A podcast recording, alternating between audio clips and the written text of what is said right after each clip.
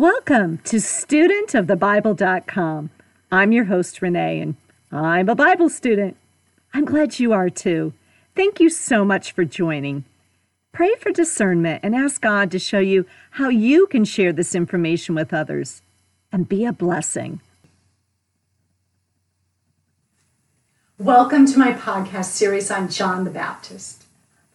One of the most influential men in all of history is a man who lived in the desert, ate locusts and wild honey, wore clothes made from camel's hair secured with a leather belt, and lived for one purpose alone to point others to Jesus Christ. Over the next three podcasts, we're going to learn about the miraculous birth, the amazing life, and the tragic death of John the Baptist. You've probably heard stories and know some interesting facts about his life and ministry, but I think right now he's such an important and relevant person for us to study because honestly, we live in a world where many are driven to seek monetary success, recognition, and fame, and John's radical life is a direct contrast to this. Let's take a deeper look into the passion that fueled his life and uncover what we can learn from the heart of this wise, powerful soul. We're going to start out by looking at the Old Testament. Isaiah chapter 40, verses 1 through 5, and then verse 9. Comfort my people, says your God. Speak tenderly to Jerusalem and Proclaim to her that her hard service has been completed, that her sin has been paid for, that she has received from the Lord's hand double for all her sins.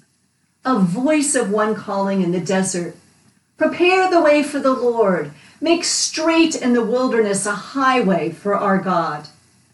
Every valley shall be raised up, every mountain and hill made low. The rough ground shall become level, the rugged places a plain. And the glory of the Lord will be revealed, and all mankind together will see it. For the mouth of the Lord has spoken. Say to the towns of Judah, Here is your God. Malachi chapter 3, verse 1. I will send my messenger who will prepare the way before me. Then suddenly the Lord you are seeking will come to his temple the messenger of the covenant whom you desire will come, says the Lord Almighty. Prophets of old, Isaiah and Malachi, spoke of his coming. I just read their verses. Malachi, the last book of the Old Testament, ends with powerful words closing both the book and the Old Testament with the hope of what was still to come. Malachi chapter 4, verses 5 through 6 said, See, I will send you the prophet Elijah before that great and dreadful day of the Lord comes. He will turn the hearts of the fathers to their children and the hearts of the children to their fathers. Now, years before this was written, in fact, 700 years before Jesus is born, Isaiah spoke words about John the Baptist. Isaiah just like John the Baptist will become, was a prophet preaching repentance and encouraging people to live for God. Isaiah chapter 40, verse 3. A voice of one calling in the desert, prepare the way for the Lord, make straight in the wilderness a highway for our God. Now, after Malachi's entry in the Bible, there had been 400 years of silence. That's the span of time between when the writings of the Old Testament ended and the writings of the New Testament began. Did you ever notice how there's a blank page or sometimes multiple pages in your Bible between the Old and the New Testament? Did you ever wonder what that was for? Maybe to take notes? Well, yeah, but it's also a metaphor, kind of representing this 400 year span of, quote, silence between the entries of the Old Testament and the stories of the New Testament. Now, don't get me wrong, a lot was going on with Israel during this time. Rule by the Babylonians, invasion by Alexander the Great, Hellenistic rule, Maccabean revolt, and then the Roman rule, but it's just not written in the Bible. So, for all intents and purposes, it kind of seemed God was quiet during these 400 years. The next entries in the Bible in the New Testament are about John the Baptist, who comes to prepare the way of the Lord, just as Malachi ends his entry 400 years before. If you look at your Bible, the order of the Gospels, Matthew, Mark, Luke, and John, is not actually the order that we believe that they were written. The earliest Gospel writing we believe was Mark, possibly written around 65 AD. And Mark's Gospel starts with the quote from Isaiah about John the Baptist I will send my messenger ahead of you who will prepare your way, a voice of one calling in the desert. Prepare the way for the Lord, make straight paths for him. God knew exactly when John needed to be born, though it didn't make sense to his parents at the time, Elizabeth and Zechariah. The story of his miraculous birth is told by the gospel writer Luke. And we're told that Luke is a physician, a doctor. What's so remarkable about Luke's account of the story of both John the Baptist's miraculous birth and Jesus's miraculous birth is that Luke tells us he carefully investigated these stories. In fact, he tells us that right off the bat in his very first chapter, very first verse. Many have undertaken to draw up an account of the things that have been fulfilled among us, just as they were handed down to us by those from the very first eyewitnesses and servants of the word. With this in mind, since I myself have carefully investigated everything from the beginning, I too decided to write an orderly account for you, most excellent Theophilus, so that you may know the certainty of the things you have been taught. The gospel writer Luke tells us right off the bat look, while this stuff I'm going to tell you may seem so incredible, I've investigated it and I'm a doctor and I know how things work. He then launches into the story of the miraculous birth of John the Baptist starting at verse 5. In the time of King Herod of Judea, there was a priest named Zechariah who belonged to the priestly division of Abijah. His wife Elizabeth was also a descendant of Aaron. Both of them were righteous in the sight of God, observing all the Lord's commands and decrees blamelessly. But they were childless because Elizabeth was not able to conceive, and they were both very old. The next part of the story I actually talked briefly about in my Temple Talk podcast. The gospel writer Luke gives us this background explaining look, Elizabeth and Zechariah, they're godly people, they're righteous in the sight of God, and their barrenness is not because of some curse, which is what ancient Jews thought. Because every Jewish woman since Eve thought she potentially could be the mother of the promised Messiah. So, therefore, not being able to bear children was considered a curse on their family. But Luke says, no, Elizabeth barren and they're old. And then Luke also gives us a little family genealogy and he says, Zechariah and Elizabeth, they're both part of the priestly line of Levi. In fact, they're descendants of Aaron, who you might recall is Moses' brother. And then he tells us okay, Zechariah is a priest. He's one of the thousands of temple priests. And this particular day, he's chosen to go into the temple to burn incense. And in my Temple Talk podcast, I described what an amazing honor this was. Incense was burned outside of the Holy of Holies twice a day in this little room right outside of the Holy of Holies. When the people would see incense rising from the temple, it would remind them stop whatever you're doing and pray. And Luke tells us there were many worshipers assembled right outside, waiting to see the incense rise.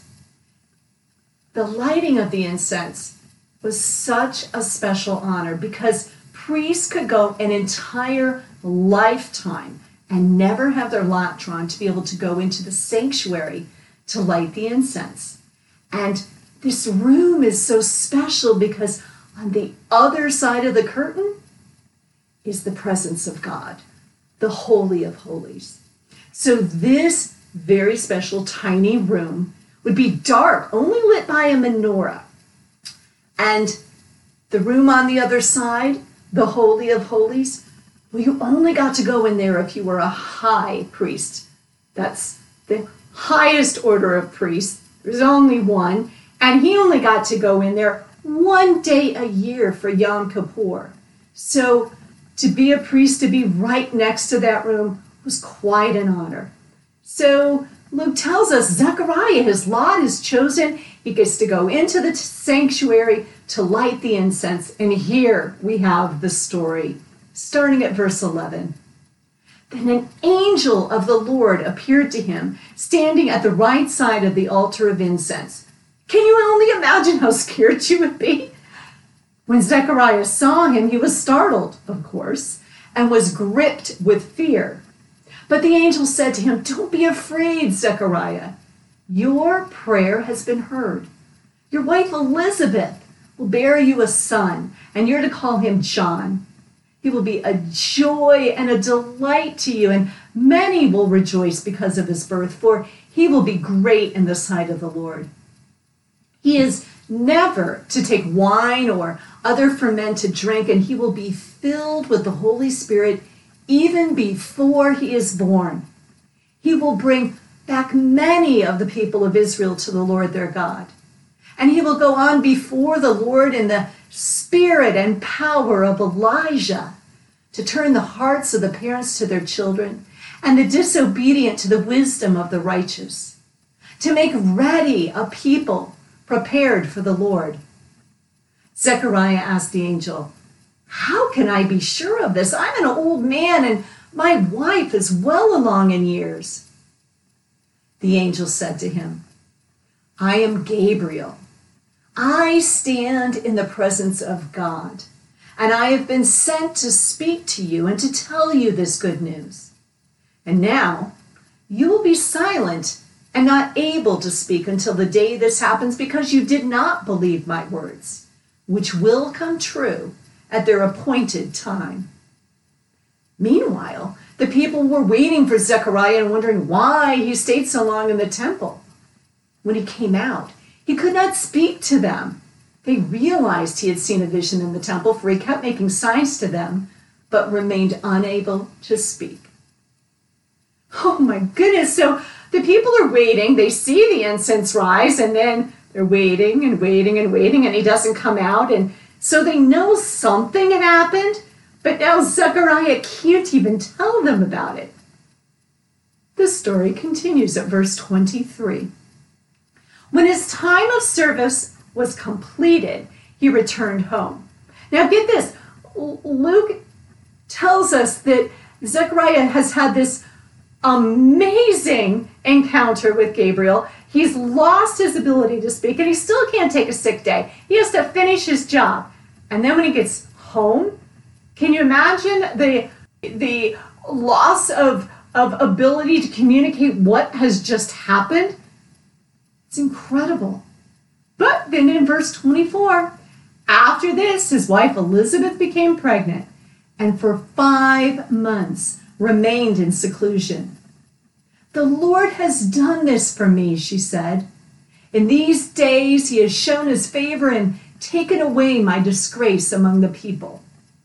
Because she'd been barren for years. She's old, and I know she probably had completely given up hope. Yet, God's timing was not too late or too early, it was right on time. God knew John needed to be the forerunner of Christ at this time in history. He had design and purpose in the timing of John's birth and the family that he was born to. Interestingly, John is related to Jesus.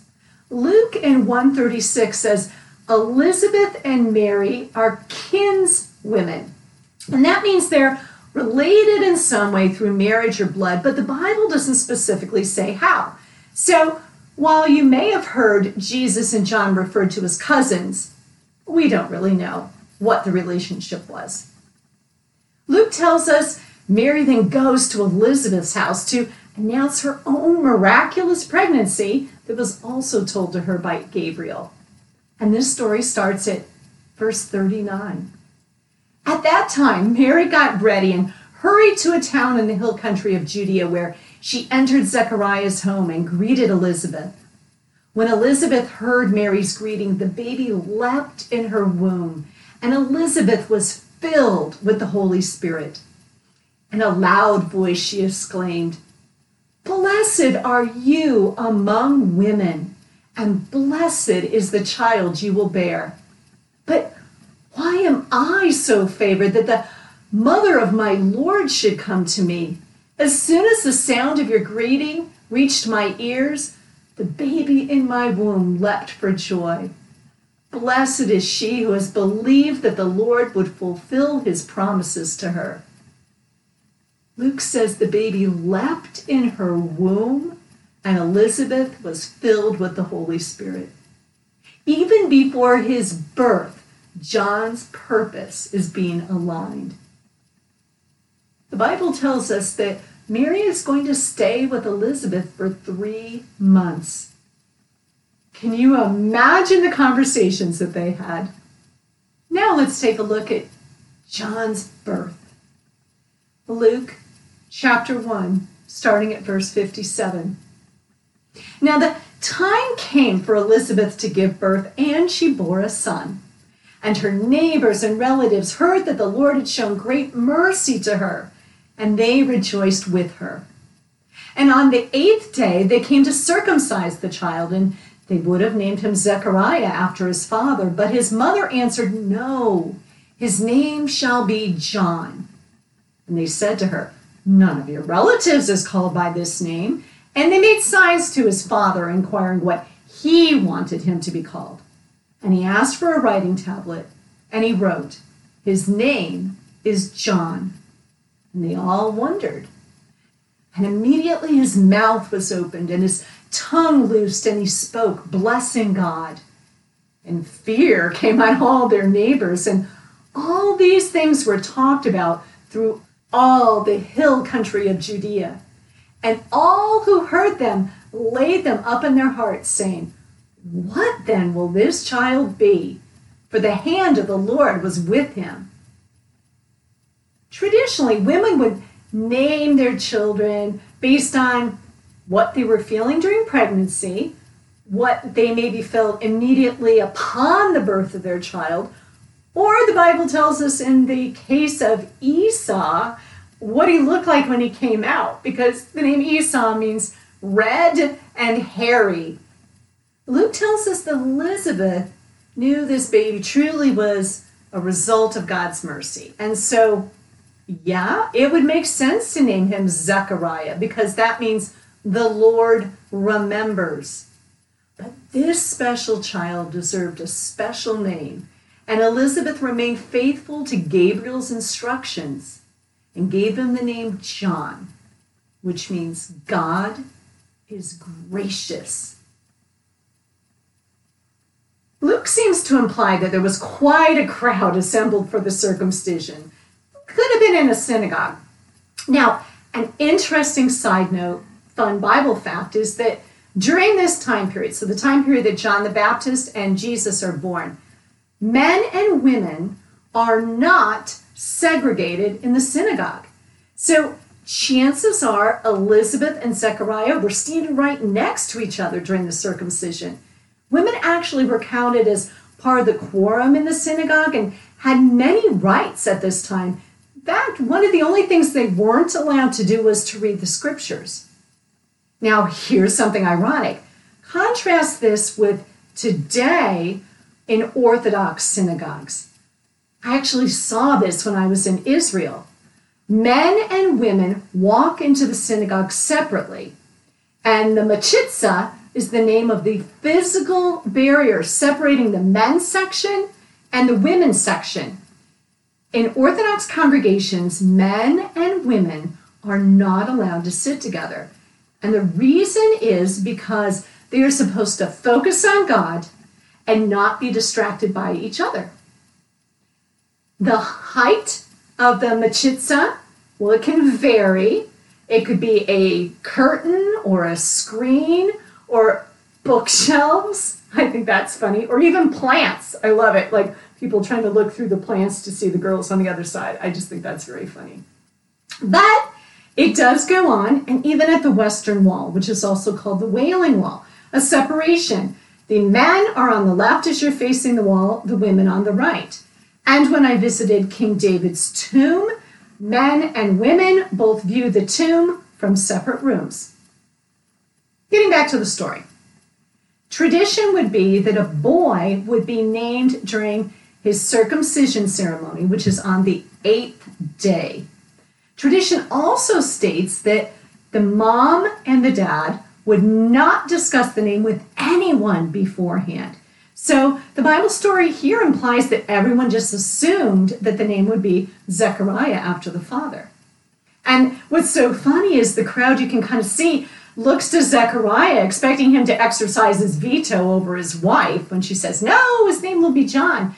But to everyone's surprise, Zechariah emphatically agrees with his wife, saying, No, his name is John. And then can you imagine the whispers? John? Who's John? I didn't know they had a John in the family. Must be one of her relatives. And even though the crowd is still wondering, Luke tells us Zechariah's speech returns because this is a sign that his time of discipline is complete.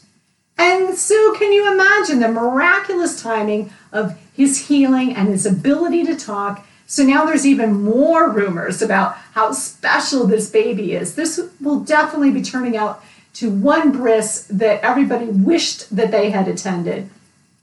But the birth story doesn't end there. And I don't know if you know this part of the story, but what happens next is just as remarkable because just as Zechariah is able to speak, he starts to prophesize. And this is often called the Benedictus, and it starts at verse 67. And his father Zechariah was filled with the Holy Spirit and prophesied, saying, Blessed be the Lord God of Israel, for he has visited and redeemed his people, and has raised up a horn of salvation for us and the house of his servant David, as he spoke by the mouth of his holy prophets from of old, that we should be saved from our enemies and from the hand of all who hate us, to show the mercy promised to our fathers, and to remember his holy covenant, the oath that he swore to our father Abraham to grant us that we, being delivered from the hand of our enemies, might serve him without fear in holiness and righteousness before him all our days. And you, my child, will be called a prophet of the Most High, for you will go on before the Lord to prepare the way for him. This Benedictus is incredible for a number of reasons. First, after nine months of complete silence, these are some pretty incredible words right out of Zechariah's mouth, praising God, the God of Israel. And he's recalling hundreds of years of God's work in the history, beginning with Abraham. And then he has this specialized message, the special role for his own son, John. And you, my child, will go on before the Lord to prepare the way for him. Think about Zechariah's inability to speak for almost a year. We have neighbors, family, and maybe even sometimes ourselves. We ignore the clear instruction of God's word and we live as if we're unable to speak sometimes, don't we? A few years ago, a song began to get quite a bit of play on Christian radio, and the chorus of the song was this Give me revelation, show me what to do. because I've been trying to find my way and I haven't got a clue. Tell me, should I stay here or do I need to go? Give me revelation. I've got nothing without you. Yeah, there are times in our life when God appears to be silent. I know sometimes I want God to be like a GPS that provides that turn by turn navigation. Okay, turn left here, go three miles, make a slight right hand turn. But actually, God's word is more like a compass that points us in the right direction. When God told Abraham, for example, leave Ur of the Chaldees, he didn't tell him where to go or what route to take. He just said, Go, and I'm going to tell you when to stop. And that pillar of fire and cloud that led the Hebrews as they were crossing the desert, God simply said, Stay close to me, and I'm going to let you know when it's time to stop. And the Magi, when they left the east, they didn't know that they would end up in a house in Judea. They just headed out presumably stopped where God told them to. Zechariah talked about a horn of salvation.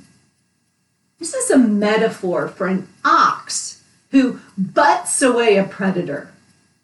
God has provided one who pushes away our enemies. Zechariah talks about salvation from our enemies and from the hand of all who hate us. Let's be honest. God's people have always had enemies, foreign and domestic, who make obedience to God difficult. There are many who may not physically interfere with your faith, but maybe their hate influences your ability to love them, and that in turn robs you of joy. But Zechariah continues in verse 76 And you, child, will be called the prophet of the Most High, for you will go before the Lord to prepare his ways, to give knowledge of salvation to his people and the forgiveness of their sins, because of the tender mercy of our God, whereby the sunrise shall visit us from on high, to give light to those who sit in darkness and in the shadow of death, to guide our feet into the way of peace.